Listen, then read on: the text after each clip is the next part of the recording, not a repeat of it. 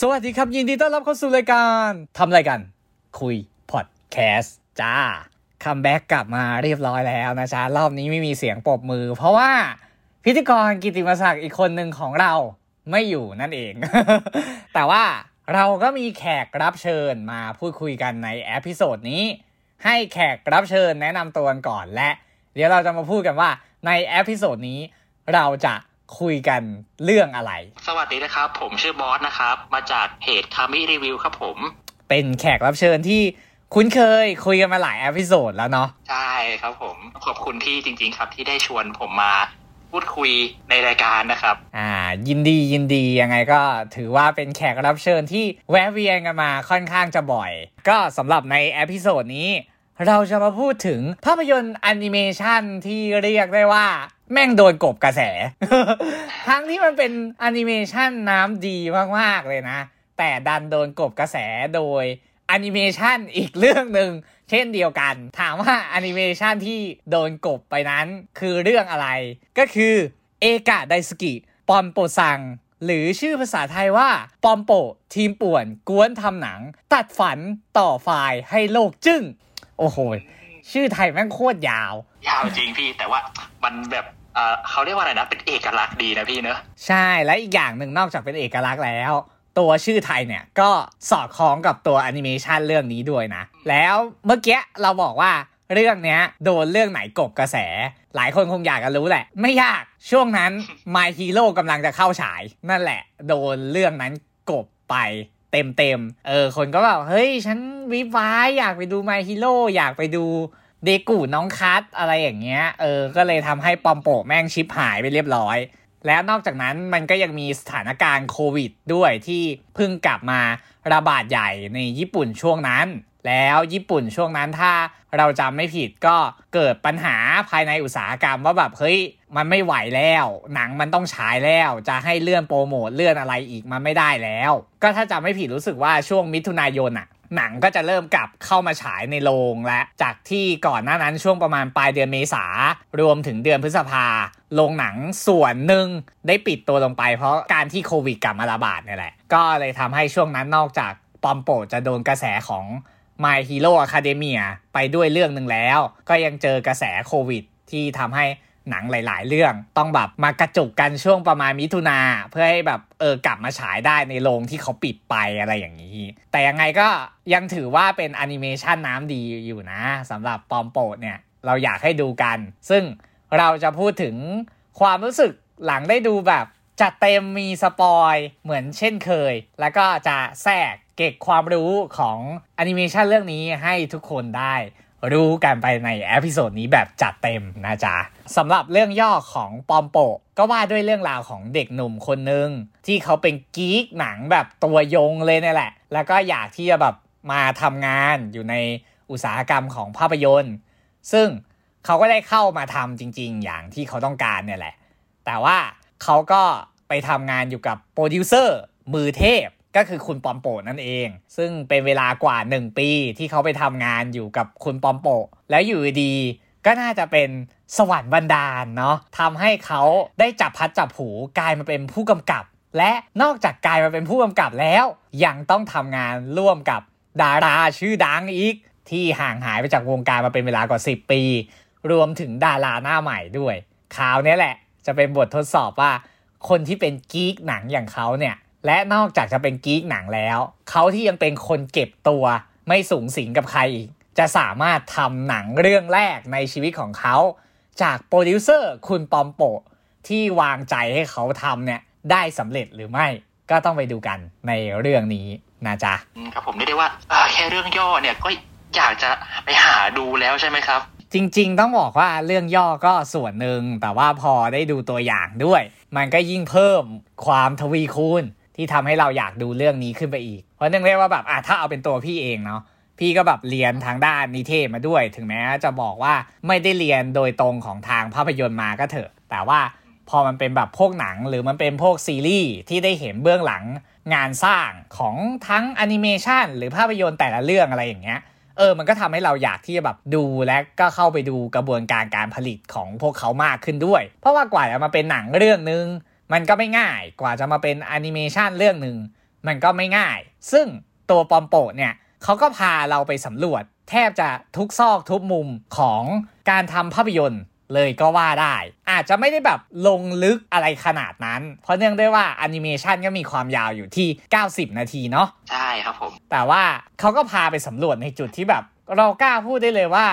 คนที่ไม่เคยดูมาก่อนอะมาดูเรื่องเนี้ยยังไงก็อิน ไปกับหนังได้ง่าย เพราะหนังก็ค่อนข้างที่จะ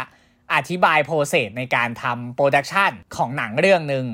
ออกมาง่ายพอสมควรเลยเนาะใช่ครับผม แล้วเราดูแล้วเรารู้สึกไงแบบในฐานะที่แบบไม่ได้เรียนสายตรงมา ผมต้องบอกเลยว่าตอนแรกอะผมค่อนข้างที่จะคิดว่ามันน่าจะยากนะ คือแบบอีกการทำหนังเนี่ยคือเรารู้อยู่แล้วว่ามันยาก แต่ว่าเทคนิคการทำอะไรพวกเนี้ย ผมบอกตรงๆเลยว่า ผมคิดว่าเรื่องเนี้ยจะนำเสนอแบบ exposition ดำอะพี่ ให้ข้อมูลอย่างเดียวเลยอะ มันเหมือนกับเราอะจำเป็นที่จะต้องรู้ว่าหนังอะมันทำยังไง แล้วมันต้องต้องออกมาเป็นยังไง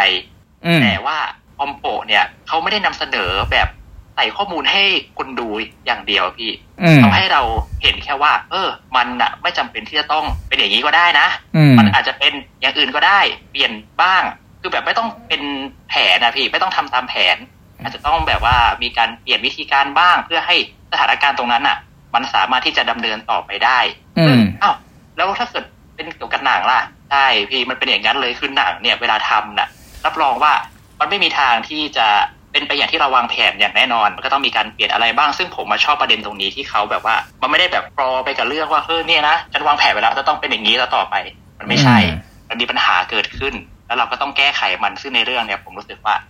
เออ ต่อให้เราไม่ต้องเข้าใจว่าหนังทำยังไง เราก็สามารถที่จะเข้าใจกับเรื่องได้ว่า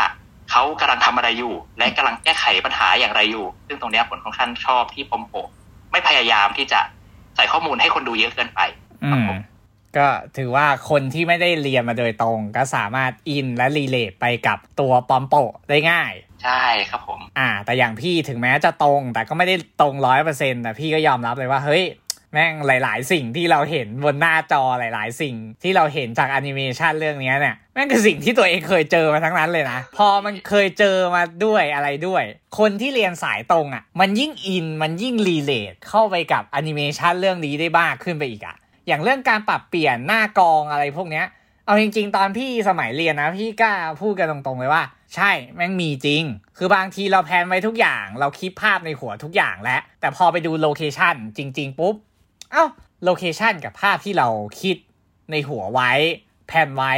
แม่งไม่ใช่นี่หว่า มันก็ต้องมาปรับเปลี่ยนอะไรหลาย ๆ อย่างหน้างานด้วยอะไรด้วย ซึ่งอะอย่างในส่วนของปอมโปอย่างเงี้ย ตอนที่ปอมโปเขาเขียนบท เพื่อที่จะให้ตัวพระเอกเขาเอาไปทำเนาะเขาก็บอกเลยว่าเขาเขียนบทโดยอิงจากนักแสดง เออ ซึ่งก็ถามพี่โอเค พี่ก็เคยเขียนบทเหมือนกันบางทีอะตอนเขียนลอยๆขึ้นมาใช่ป่ะยังไม่ได้คิดว่าเออจะให้ใครมาเล่นอะ มันก็เขียนได้นะ ไม่ใช่ว่าเขียนไม่ได้ แต่พอแคสเสร็จอะไรเสร็จแล้วอะไรอย่างเงี้ย แล้วลองลงมาดู ลองมาคุยกับคนที่เขาจะมาเป็นคนเล่นอะเออว่าแบบเขามีไอเดียยังไงอะไรต่างๆนานา มันก็ทำให้เรารู้สึกแบบเฮ้ยบทบางส่วนเนี่ยมันเข้ากับตัวตนเขานะ ส่วนหนึ่งก็เพราะมันเข้าเนี่ยแหละ เราเลยถึงเลือกเขามาเป็นแคส แต่นอกจากมันเข้ากับเขาแล้วอะ่ะ มันไม่ได้เข้าแค่ตัวตนของเขาอย่างเดียวไง บางทีเขานำเสนอในมุมที่แบบเฮ้ย เราไม่ได้คิด แล้วพอเราลองเอามาคิดต่อ เราลองเอามาจับต่อมันเฮ้ยมันสามารถปรับบทได้ แล้วบทมันสวยขึ้น บทมันดูดีขึ้นอะไรอย่างเงี้ยคือเรียกว่าเออ ขั้นตอนของ production อะอย่างที่บอกใครที่เรียนมาโดยตรงอะแม่งก็เข้าใจเหตุการณ์ทุกอย่างได้หมดเลย หรือบางทีเราไปเห็น location หรือเห็น mood อะไรบางอย่างที่แบบเฮ้ย มันไม่มีอยู่ในบทอะแต่ฉันเห็นแล้วแบบมันถ่ายได้ มันเพิ่มได้อะไรหลาย ๆ อย่างอะไรพวกเนี้ยเราก็เก็บ footage มา เราก็ถ่ายช็อตนั้นเพิ่ม ในช่วงเวลาที่มันยังมีอยู่อะไรอย่างเงี้ย คือเรียกได้ว่าการทำหนังอะ่ะ จริง ๆ ถ้าตีเป็นโปรเซสจริง ๆ เลยนะ เรื่องเนี้ยถึงแม้มันจะบอกถึงการทำหนังเนาะแต่มันสามารถเอาไปอัดแอปกับอย่างอื่นได้อีกมากเลยนะ ไม่ใช่แค่การทำหนังอย่างเดียวด้วย เพราะว่าอะไรใช่พี่เราอย่าลืมว่าไม่ว่าเราจะไปทำงานอะไร ทุกงานมีปัญหาหมด ไม่ใช่ว่าใช่พี่เราทำงานแบบเขาเรียกว่าอะไรทำงานการเงินอย่างเงี้ย มันจะไม่มีปัญหา มันมีปัญหาหมด แต่แค่ว่าถึงเวลาพอเราลงไปอยู่หน้างาน เราจะแก้ไขปัญหาตรงนั้นในเวลานั้นยังไง ซึ่งเรื่องเนี้ยมันทำให้เราเห็นได้ชัดเลยว่า ไม่ว่าคุณจะมีแผนงานดีแค่ไหน คุณวางแผนแบบปิดแก๊ปทุกอย่าง ปิดทุกความเสี่ยงที่มันจะเกิดขึ้น แต่ท้ายที่สุดมันจะต้องมีอะไรบางอย่างที่คุณคาดไม่ถึงเนี่ยแหละ มาทำให้คุณน่ะต้องปรับเปลี่ยนแผนทุกอย่างหน้างานหมดเลยอืม ใช่จริงพี่ ซึ่งเรื่องเนี้ยสำหรับคนที่ไม่ได้แบบ เป็นคนที่เรียนโดยตรงมา แต่อินกับเรื่องเนี้ยได้อะส่วนหนึ่งเรามองว่า เพราะประสบการณ์ชีวิตที่มันคล้ายๆกันก็คือ ทุกคนเจอปัญหาชีวิตในตอนทำงานเนี่ยแหละ มันเลยทำให้มันสามารถรีเลทได้มากขึ้นด้วย นอกจากการที่หนังเรื่องนี้จะนำเสนอพอยต์หลักในการสร้างหนังเรื่องหนึ่งขึ้นมา แต่สิ่งที่สำคัญของเรื่องนี้มันยังมีอีกหลาย ๆ ส่วนที่เขาพยายามพูด และสื่อถึงกับคนดูด้วยนะ คือนอกจากเราจะได้เห็นกระบวนการการทำหนังแล้วเนาะสิ่งที่เราได้เห็นนอกจากกระบวนการการทำหนังอีกอย่างหนึ่งคือ การทำหนังอะ่ะมันไม่ได้จบอยู่แค่ในกอง บทบาทของโปรดิวเซอร์มีส่วนที่สำคัญมากในการทำหนัง ซึ่งจริง ๆ มันก็จะมีหนังที่แบบนำเสนอเกี่ยวกับพวกงานเบื้องหลังอย่างเงี้ยอยู่ออกมาก็หลาย ๆ เรื่องอยู่เหมือนกัน หรืออย่างซีรีส์ ที่เราอยากจะแนะนำเลยก็คือเป็นซีรีส์ Project Greenlight ซึ่งเป็นซีรีส์ที่ว่าด้วยเรื่องราวของคนที่ได้ถูกรับเลือกให้มาทำหนังนี่แหละ ก็คือตัว Ben Affleck กับ Matt Damon เขาก็จะให้แบบเออใครที่มีไอเดียทำหนังอะไรอย่างเงี้ยมา pitching บทจากเนื้อเรื่องที่เขา plan ไว้ให้ ว่าเขาจะเอาบทพวกนั้นไปต่อยอดอะไรยังไง พอต่อยอดเสร็จ ก็เอามา pitching ให้ฟังกัน แล้วหลังจากนั้นเขาก็อะถ้าถูกใจคนไหน เขาก็จะให้เงินทุนไป แล้วเราก็จะได้เห็นเบื้องหลังการสร้างในระดับหนึ่งเลย ซึ่งเรื่องนี้ก็จะคล้ายๆกัน แต่อย่างที่บอกไปว่า อันเนี้ยความพิเศษอีกอย่างหนึ่งที่มันเพิ่มขึ้นมาคือ มันเพิ่มในส่วนของโปรดิวเซอร์ขึ้นมา แล้วมันทำให้เราเห็นได้ชัดมากขึ้นด้วยว่า พอทำหนังกับค่ายอะเนาะสิ่งสำคัญอย่างหนึ่งคืออะไรตังค์ตังค์จริงครับเออ ดังนั้นบางทีอะ พอมันมีเรื่องเม็ดเงินที่มันเป็นเรื่องใหญ่เข้ามาเนี่ยบางครั้งอะมันก็ไม่สามารถที่จะทำให้ผู้กำกับเขาสามารถทำได้ทุกอย่างอย่างที่เขาต้องการ เพราะเงินมันมีจำนวนจำกัด บางทีแบบเฮ้ยเราอยากถ่ายด้วยกล้องฟิล์มว่ะ แต่เราถ่ายไม่ได้อะ ต้องถ่ายดิจิตอลอะไรอย่างเงี้ยผู้กำกับบางคนก็อาจจะดื้อแบบเฮ้ยยังไงฉันก็ต้องถ่ายฟิล์มให้ได้ ฟิล์มมันมี look บางอย่างที่ ดิจิตอลต่อให้ไปปรุงแต่งผ่านโปรแกรมอะไรอย่างเงี้ยมันก็ทำไม่ได้ คือเรียกว่าเราจะได้เห็นแบบ พอปัจจัยเรื่องเงิน มันเข้ามามีปัญหา ปัจจัยเรื่องคน มันเข้ามามีปัญหาทีเนี้ยโปรดิวเซอร์แม่งจะทำยังไงล่ะเออจะแก้ไขปัญหาตรงนั้นยังไง เรื่องนี้มันก็จะทำให้เราได้เห็นแบบ part ของทางฝั่งโปรดิวเซอร์ด้วย คือเรียกว่าแบบขยายมุมในด้านการสร้างหนังเพิ่มมากขึ้นอีก เออ ซึ่งตรงเนี้ยถือว่าแบบเป็นอะไรที่พิเศษ และค่อนข้างจะหาดูได้ยากในระดับหนึ่งเลย แล้วยิ่งมาเป็นพวกแบบแอนิเมชันด้วยเนอะพี่เนอะมันเรียกว่าหาได้ยากจริงๆนั่นแหละ ใช่ แล้วพี่ก็ชอบใน part ที่แบบไปพูดถึงเรื่องการเงินอะเราก็จะเห็นใช่ป่ะว่าแบบเนี่ยพอเรื่องเงินมันเป็นอุปสรรคความชิบหายบังเกิด ใช่พี่คือแบบเงินอะเงินทุนอะมันแบบ เป็นอะไรที่ทำให้เราสามารถที่จะเดินหน้าต่อไปได้ แต่ว่าพอมันขาดหายไปอะมันทำให้เราเดินหน้าต่อไปไม่ได้เลยจริงๆพี่เงินก็สำคัญเลยทุนนิยมเนี่ย เออ คือใครที่แบบบอกว่าเฮ้ยชีวิตนี้เงินไม่สำคัญหรอกไม่เป็นไรหรอก เออ เราก็อืมเอาเป็นว่ารู้ๆกันแล้วกันนะ ไม่ขอพูดดีกว่า และนอกจากแบบที่มันทำให้เราได้เห็นในส่วนของการทำงานของโปรดิวเซอร์แล้ว ในส่วนที่ว่าเออเม็ดเงินเป็นส่วนสำคัญในการที่จะทำนู่นทำนี่ทำนั่นในชีวิต รวมถึงด้านต่างๆ แล้วเนาะอีกจุดหนึ่งที่เรื่องเนี้ย พี่รู้สึกว่าเขานำเสนอออกมาได้ดี และหลายๆ คนน่าจะใช้คำว่าน่าจะมองไม่เห็นด้วย ก็คือเรื่องความฝันคือเราจะเห็นได้เลยว่าพระเอกก็มีความฝันแหละ ที่เขาเอออย่างน้อยเขาก็อยากจะได้แบบ ทำงานหนังสักเรื่องหนึ่งทำหนังสักเรื่องหนึ่งถูกปะแต่ว่าครับผมอันเนี้ยพูดในแบบภาพกว้างเลยนะ ไม่ใช่แค่เรื่องการทำหนังอย่างเดียวนะ ทุกคนต่างมีความฝันในชีวิตกันอยู่แล้ว ถูกปะใช่ครับผม เออ แต่ว่าบางครั้งอะ ความฝันตรงนั้นอะ เราไม่สามารถเอื้อมมือออกไปคว้ามันได้ด้วยตัวคนเดียวอ่าบางครั้งเราก็ต้องการคนที่มาสนับสนุนความฝันของเราเหมือนกัน มาเป็นแรงผลักให้เราก้าวไปคว้าความฝันนั้นได้ใกล้มากขึ้น เช่นกัน ซึ่งเรื่องเนี้ยเราจะเห็นได้ผ่านตัวพระเอกเลยว่า ใช่พระเอกมีความฝัน แต่ปัญหาคือส่วนหนึ่งเป็นเพราะพระเอกด้วยกับการที่ว่าพระเอกเป็นคนที่แบบค่อนข้างที่จะเก็บตัว ไม่ค่อยเข้าสังคม ทีเนี้ยพอตัว character พระเอกเป็นแบบเนี้ยทำให้โอกาสที่จะก้าวไปถึงฝันของเขาอะ ยากมากยิ่งขึ้นกว่าเดิมอีก แต่ว่าใช่ครับผมสิ่งที่เขาได้กลับมาคืออะไร คุณปอมโปะไง คุณปอมโปะเข้ามายื่นโอกาสให้เขาผลักเขาไปสู่ความฝันที่เขาอยากจะทำอยากจะคว้ามันมาให้ได้ เนี่ยมันเลยกลายเป็นสิ่งที่บอกว่า ใช่ทุกคนมีความฝัน ทุกคนอยากที่จะไปคว้าความฝัน แต่ว่าบางครั้งอะกำลังของเราแค่คนเดียวมันไปไม่ได้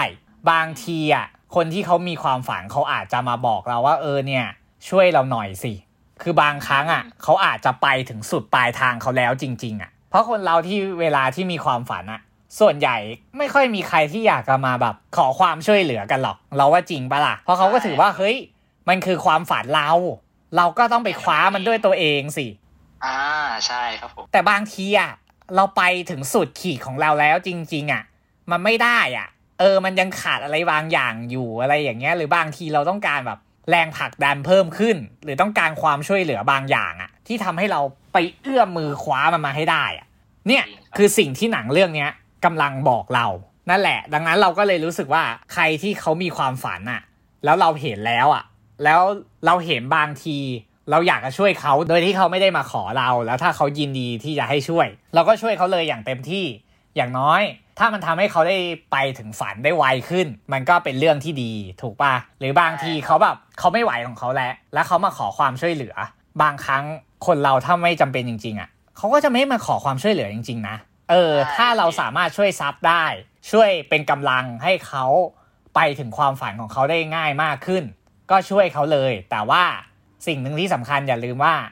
เราต้องช่วยในจุดที่เราสามารถช่วยได้ ช่วยโดยที่มันไม่เกินกำลังของเราด้วยเช่นเดียวกัน ถึงแม้เราอาจจะเป็นแค่ส่วนเล็ก ๆ เราอาจจะไม่ได้ช่วยเขาได้มาก แต่บางทีอะการช่วยเล็ก ๆ ของเราเนี่ย มันอาจจะทำให้เขาไปถึงฝันได้จริง ๆ นะใช่เออ ดังนั้นแล้วมันน่าภูมิใจเลยนะ ใช่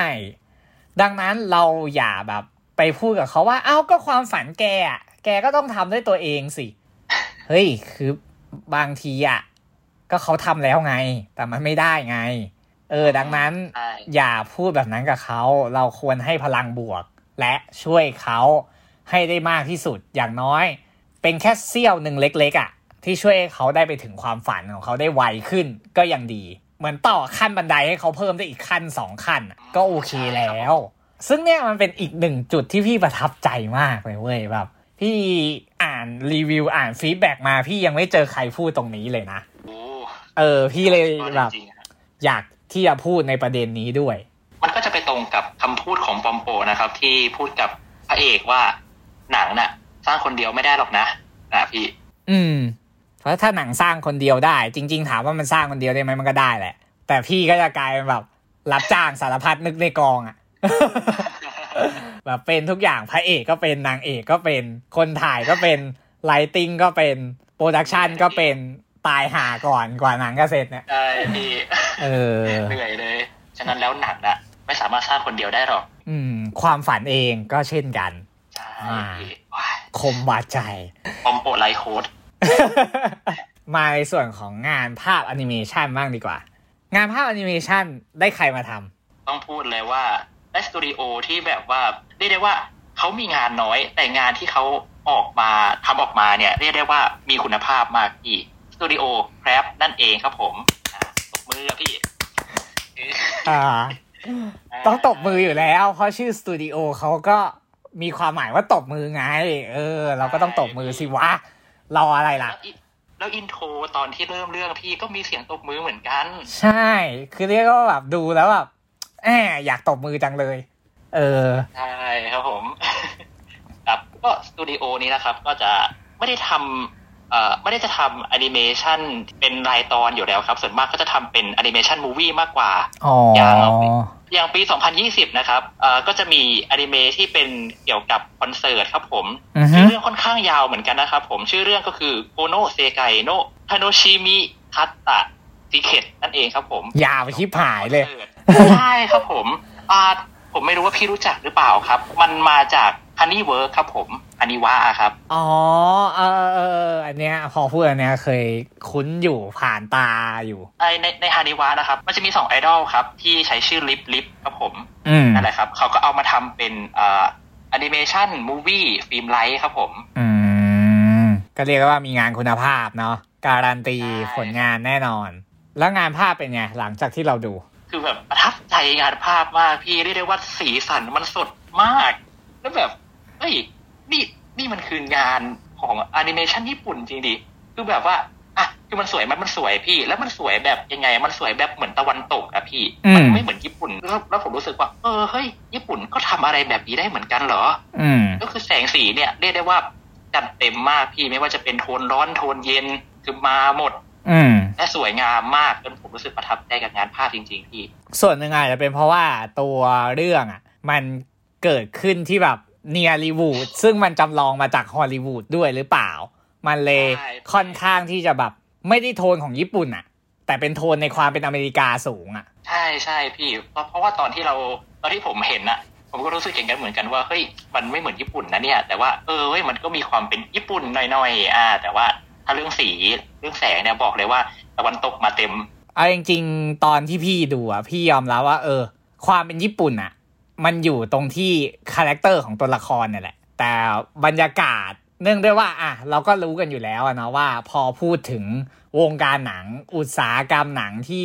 เด่นๆเวลาคนจะนึกถึงอะ ก็จะนึกถึงฮอลลีวูดไงใช่ถูกปะดังนั้นเรื่องเนี้ยใช่พี่รู้สึกว่าเออการที่เขาไปจับฮอลลีวูดมาแปลงเป็นเนียลีวูดซึ่งต้องยอมรับว่าญี่ปุ่นแม่งเก่งในเรื่องการเอามาดัดแปลงมาก ไม่ว่าจะเป็น branding ห่าอะไรก็แล้ว แต่อย่างแมคโดนัลมึงสลับหัวโลโก้ แม่งก็ได้แบรนด์ใหม่แล้วกูยอมใจมาก เออ จริงพี่แล้วเอทของเขาที่เป็นหนึ่งเลย ใช่ และฮอลลีวูดอย่างเงี้ยอะเขาปรับมาเป็นเนียลีวูดก็จริง แต่ในความที่เขาปรับมาเนี่ยมันยังมี mood and tone ที่มีความเป็นสไตล์อเมริกาอยู่ในนั้นอะสูงมาก เออ มันก็เลยทำให้ส่วนหนึ่งตรงเนี้ย feel บรรยากาศ มันเลยได้ความเป็นญี่ปุ่นน้อยลงไปเยอะ แต่ถามว่ามัน work แล้วมัน success ไหมกับการที่ว่าเออทำให้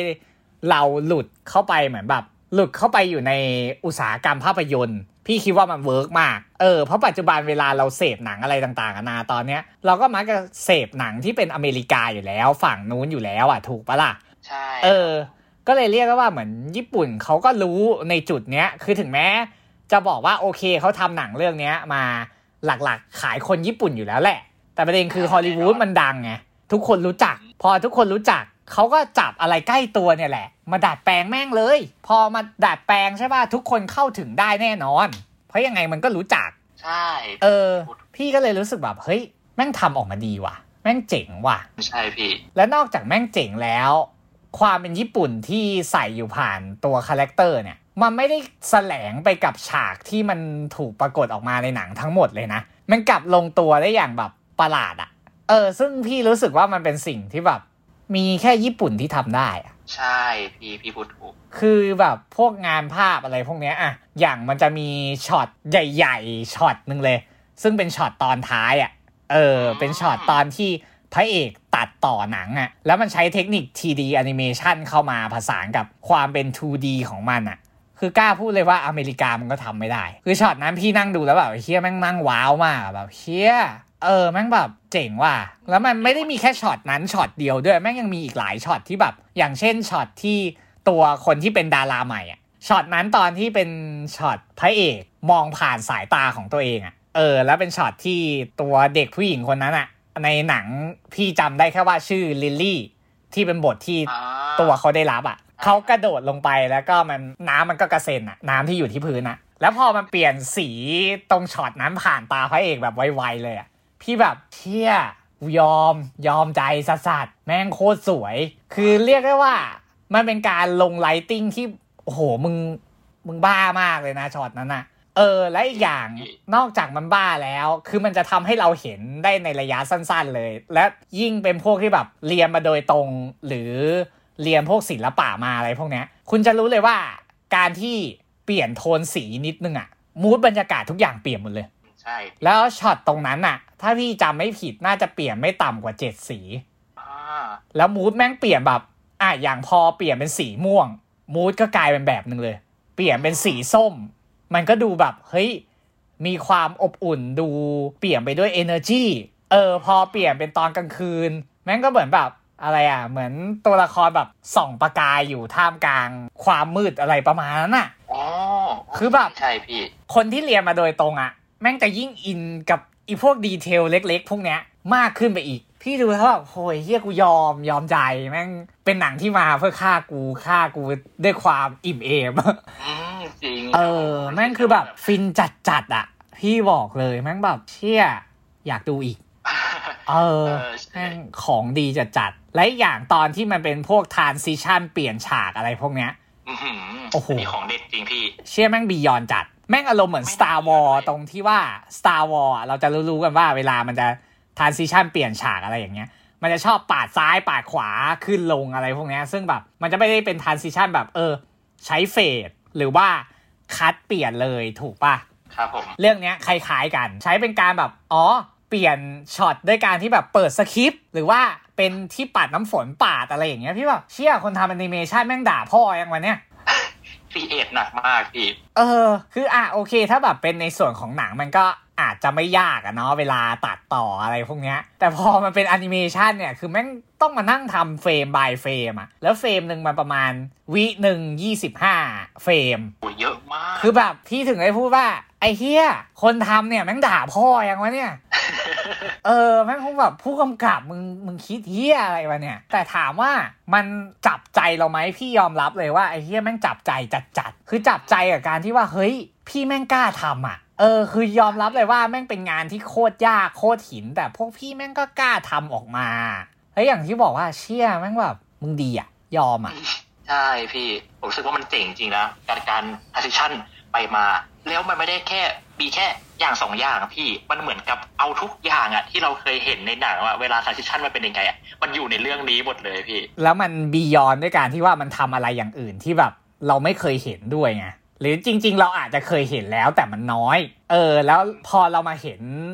ในรูปแบบของแอนิเมชันด้วย แม่งคือยิ่งการยกระดับขึ้นไปอีกไงใช่พี่เออ คือแบบเชี่ยคาราวะคาราวะสตูดิโอครับต้องปรบมือ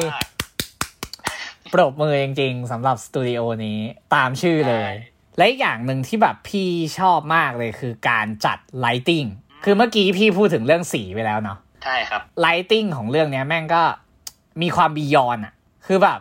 งาน lighting เทพๆ ของญี่ปุ่นแม่งก็มีเยอะนะ เรื่องหนึ่งที่พี่ยกให้เลยคือ Violet Evergarden lighting เขาดีจริงฮะเออเรื่องนี้ lighting แม่งแบบ พลังทำลายล้างมหาศาลมากตั้งแต่ซีรีส์ยัน movie จริงครับ เออ แล้วเรื่องเนี้ย lighting ก็ beyond เหมือนกัน คือถ้าเอาความรู้สึกพี่พี่ยอมรับว่า ไม่ได้อยากจะเทียบกับ Violet นะ แต่แบบถ้าสมมุติต้องเทียบ พี่ก็ยังรู้สึกว่าโอเค Violet เขาดีกว่า แต่ถ้ามองเป็นในส่วนของปอมโปะเอง แล้วมองใน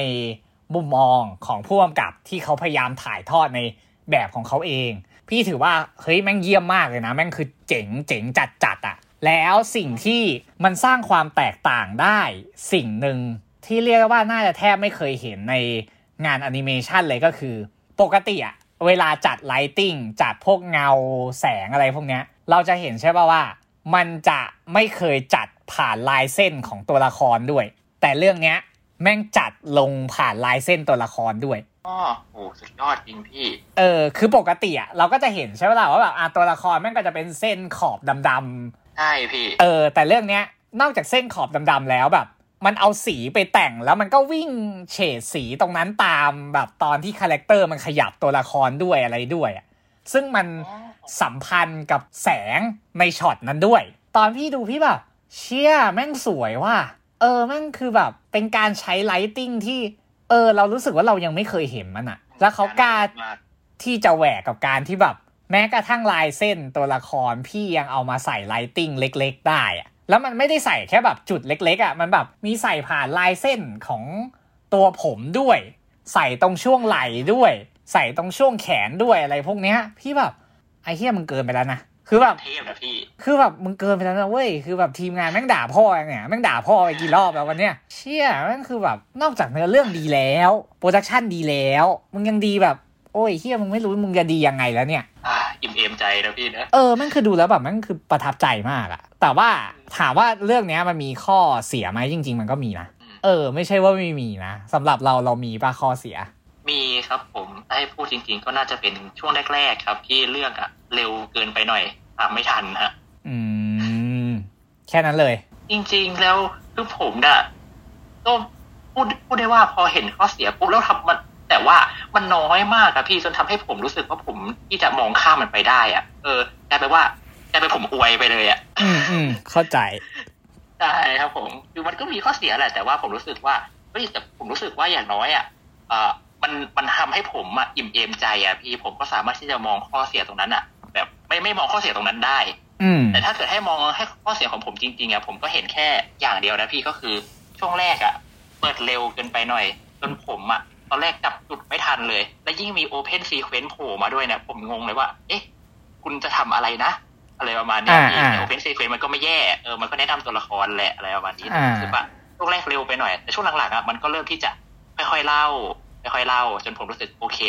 ผมเริ่มจะเข้าใจเรื่องมากขึ้นแล้วอะไรประมาณนี้ครับผมเอาจริงๆช่วงแรกก็เร็วแหละ แต่พี่ก็ไม่รู้นะว่าเขาแฝงกิมมิกอะไรบางอย่างไว้หรือเปล่า อาจจะเป็นแบบอ๋อกำลังเริ่มเล่นฟิล์มอะไรอย่างเงี้ยก็อะช่วงแรกอาจจะสะดุดสะดุดหน่อย เอออะไรประมาณนั้นก่อนที่จะแบบเออเริ่ม smooth กับการที่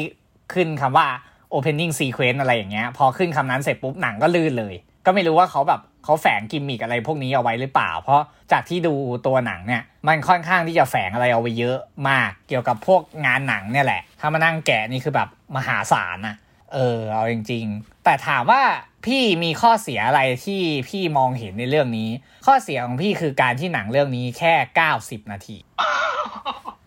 โอ้ยคือถามว่าทำไมพี่ถึงพูดแบบนี้ คือหลายคนที่ดูอะ น่าจะรู้สึกเหมือนกันว่า หนังมันจงใจ ล้อกับคำพูดของปอมโปะ ว่าหนังเรื่องนี้ล้อกับคำพูดของปอมโปะว่า ฉันน่ะ อยากทำหนังแค่หนึ่งชั่วโมงสามสิบนาที เออ เพราะฉันรู้สึกว่าเออตัวหนังอะมันกำลังพอดี ไม่ยืดเกินไป ไม่น้อยเกินไป แล้วตัวหนังเรื่องนี้เชี่ยมึงทำชั่วโมงครึ่ง เป๊ะเลยพี่ เออ ซึ่งพี่แบบคือถ้ามองในกิมมิคความเป็นปอมโปะเนาะใช่ ชั่วโมงครึ่งอะแม่งเป๊ะจริงไม่เถียง แต่ถ้าถามพี่มันกลายเป็นดาบสองคมเหมือนกันกับการที่คุณจะเล่นกิมมิคนี้ ถามว่ามันเป็นดาบสองคมอะไร บาง moment บาง scene แทนที่เราจะอินกับช็อตนั้นได้มากขึ้น เรายังไม่อินเลยนะ แต่มันไปแล้วอะเออ คือพี่จำไม่ได้หรอกว่ามีฉากไหนบ้าง แต่พี่รู้ ว่ามันมี เพราะมันเป็นหลายรอบมากที่พี่ดูแล้วแบบเฮ้ยฉันกำลังอินกับตรงเนี้ย ฉันกำลังจะเข้าถึงมันแล้วแม่งข้ามไปแล้วเว้ยแบบอะไรวะ คือพวกพี่จะรีบกันไปไหนวะคือตอนนั้นคือยังไม่รู้ด้วยไงว่าเออความยาวหนังเท่าไหร่หรืออะไรยังไง เพราะพี่ไม่ได้หาข้อมูลมาก่อนจนกระทั่งแบบอ่าดูจบหา เอ้า แม่งก็ล้อกับปอมโปะเลยนี่หว่าที่พูดในหนัง มันก็เลยทำให้พี่รู้สึกแบบ โอเคเราซื้อไอเดียเว้ย กับการที่คุณล้อกับตัวละคร แต่ว่า เรารู้สึกว่ามันควรยาวกว่านี้ เพราะอารมณ์มันยังไม่สุด พออารมณ์มันยังไม่สุด มันก็เลยทำให้แบบเฮ้ยในความดีงามที่แบบคุณทำมาทั้งหมดเนี่ยมันก็ไม่ได้ดีเลิศประเสริฐสีทั้งหมดนะ แต่อย่างว่าแหละ เราก็รู้ๆกันอยู่แล้ว มันไม่มีหนังเรื่องไหนเพอร์เฟกร้อยเปอร์เซ็นต์หรอกถูกปะใช่เออ มันก็มีข้อดีและข้อเสียต่างกันไปในแต่ละเรื่อง ซึ่งเรื่องปอมโปะเองก็เช่นเดียวกัน ถึงแม้เราจะพูดข้อดีกันมาสาธยายยืดยาวเนี่ย แต่เนี้ยก็เป็นข้อเสียที่เออเราก็อยากที่จะมาแชร์เหมือนกันเผื่อคนมาฟัง episode เราเขารู้สึกแบบเฮ้ยเออมันจริงอย่างที่คุณพูดว่ะ อะไรอย่างเงี้ยเราก็อยากให้ทุกคนมาแชร์กันเหมือนกันว่าแบบดูจบแล้วรู้สึกยังไง เออชอบข้อดีตรงไหน หรือแบบมองเห็นข้อเสียเหมือนเราไหมหรือไม่เหมือนกันอะไรอย่างเงี้ยเราก็อยากให้มาแชร์ เราอยากรู้ อันนี้ก็ถือว่าเป็นความคิดเห็นของพวกเราทั้งสองคนเนาะใช่ครับ ว่าเราประทับใจอะไรกับปอมโปะทีมป่วนกวนทำหนังตัดฝันต่อฝ่ายให้โลกจึงชื่อยาวที่หายเลย ชื่อยาว เออวันวันหลังเราจะเรียกแค่ปอมโปะแล้วนะ เออมันยาวมาก แต่ยังไงเราก็แนะนำอยากที่จะให้ทุกคนดูปอมโปะจริง ๆ มันเป็นแอนิเมชันน้ำดีที่เราค่อนข้างที่จะเสียดายเหมือนกันกับการที่แบบมันโดนอะไรหลาย ๆ อย่างทำให้หนังเรื่องเนี้ยแทนที่จะปังได้มากกว่านี้กับแบบ เหมือนอยู่ในมุมเล็กๆอะ่ะ มันคุ้มค่ากับเวลา 90 นาทีมากเลยที่คุณเสียไป ถ้าแบบดูแล้วไม่ชอบใจยังไง เราก็ก็ไม่รู้จะพูดยังไงเหมือนกัน เออ แต่เอาเป็นว่าเรารู้สึกว่ายังไงก็ต้องดูจริง ๆ นะดูเถอะ เออ การันตีและ confirm อะ สุดท้ายนี้ก่อนจากกันไป ให้แขกรับเชิญ ฝากส่งท้ายอะไรก่อนสักนิดนึง แล้วเราก็จะปิด episode กันละ อืม มาถึงตาของผมแล้วสินะ ทำไมรู้สึกเหมือนแย่งพูดทั้ง episode เลยวะพูดอย่างเงี้ย ไม่หรอกพี่พี่พูดอะถือว่าแบบผมได้พูดเหมือนกันนะ เออ เพราะว่าพี่พูดแทนใจเอ่อแทนความรู้สึกของผมไปหมดแล้ว อ๋อสรุปคือรอบหน้าพี่ไม่ต้องเชิญเราก็ได้ใช่ปะเฮ้ยไม่อยากพี่เอตอนแรกผมอยากมาอ่าฝากส่งท้ายหน่อยครับ ผมก็สำหรับคอมโป นะครับทีมป่วนค้นทำหนัง ตัดฝันต่อไฟให้โลกจึงซึ่งชื่อยาวมากอย่างที่พี่บอกนะครับผม ก็อยากจะให้ทุกคนนะครับ ได้ไปลองดูกันจริงๆครับผมเพราะส่วนตัวผมเนี่ยถ้าให้พูดอะ คือผมอวยเรื่องนี้อยู่แล้ว แล้วผมรู้สึกว่า ทุกคนควรได้ดูครับผมควรไปหาดูกันจริง ๆนะครับ เพราะว่ามันไม่ใช่แค่การเล่าเรื่องเกี่ยวกับการทำหนังอย่างเดียว ซึ่งในการเล่าเรื่องเกี่ยวกับเกี่ยวกับการทำหนังเนี่ย เรื่องอื่นก็ทำได้ครับ แต่เรื่องนี้พิเศษกว่านั้นครับผม มันจะทำให้ทุกคนที่หมดไฟไปแล้วนะครับกลับมามีไฟอีกครั้งหนึ่งอยากที่จะทำตามความฝันของตัวเอง เพราะฉะนั้นแล้วนะครับ ผมไปดูกันครับอะฝากเพจหน่อยฝากเพจหน่อยก็ตอนนี้นะครับผมทำเพจอยู่ใน Facebook นะครับ ผมชื่อเอ่อคามิรีวิวนะครับ ผมก็จะเป็นเกี่ยวกับรีวิวต่างๆ ครับ ผมไม่ว่าจะเป็นแอนิเมชันหนัง หรือแม้แต่พวกโทคุซัสึผมก็รีวิวเหมือนกันครับ ผมแต่ก็ จะด่าไปซะส่วนใหญ่ signature ใช่ป่ะปกติคนอื่นเขาแบบอ๋อเราชมกันอะไรอย่างนี้ อันนี้ signature อ๋อเราไม่ชมเราด่า เราด่าครับผมต่อให้เรื่องนั้นมันจะดูน่าอวยขนาดไหนเราก็จะด่าครับผม แต่สำหรับปอมโปะครับผม ผมด่าไม่ลงจริง ๆครับอ่าโดนซื้อไปแล้วเปล่าเนี่ยเฮ้ยไม่ของมันดีเราจะไปด่าได้ยังไงใช่ไหมอ่า ก็ไปติดตามกันได้นะจ๊ะ โอเค ก็สำหรับทำรายการคุยพอดแคสต์ episode นี้ จบลงกันแต่เพียงเท่านี้ ถ้าใครชื่นชอบ ยังไงก็สามารถกดไลค์ กดแชร์ แล้วก็กด subscribe ทำรายการได้นะครับผม แล้วก็มี Facebook ด้วยก็ search หาเลยทำรายการเพื่อที่จะติดตาม content จากทางเราซึ่งมีหลากหลายรูปแบบ แต่ตอนนี้น่าจะตกมาเป็นพอดแคสต์ซะเป็นส่วนใหญ่ ซึ่ง ใน episode หน้า เราจะมาคุยอะไรนั้น รอติดตามกันได้เลย bye bye จบแล้ว ไปแล้ว ครับเจอกันครับผม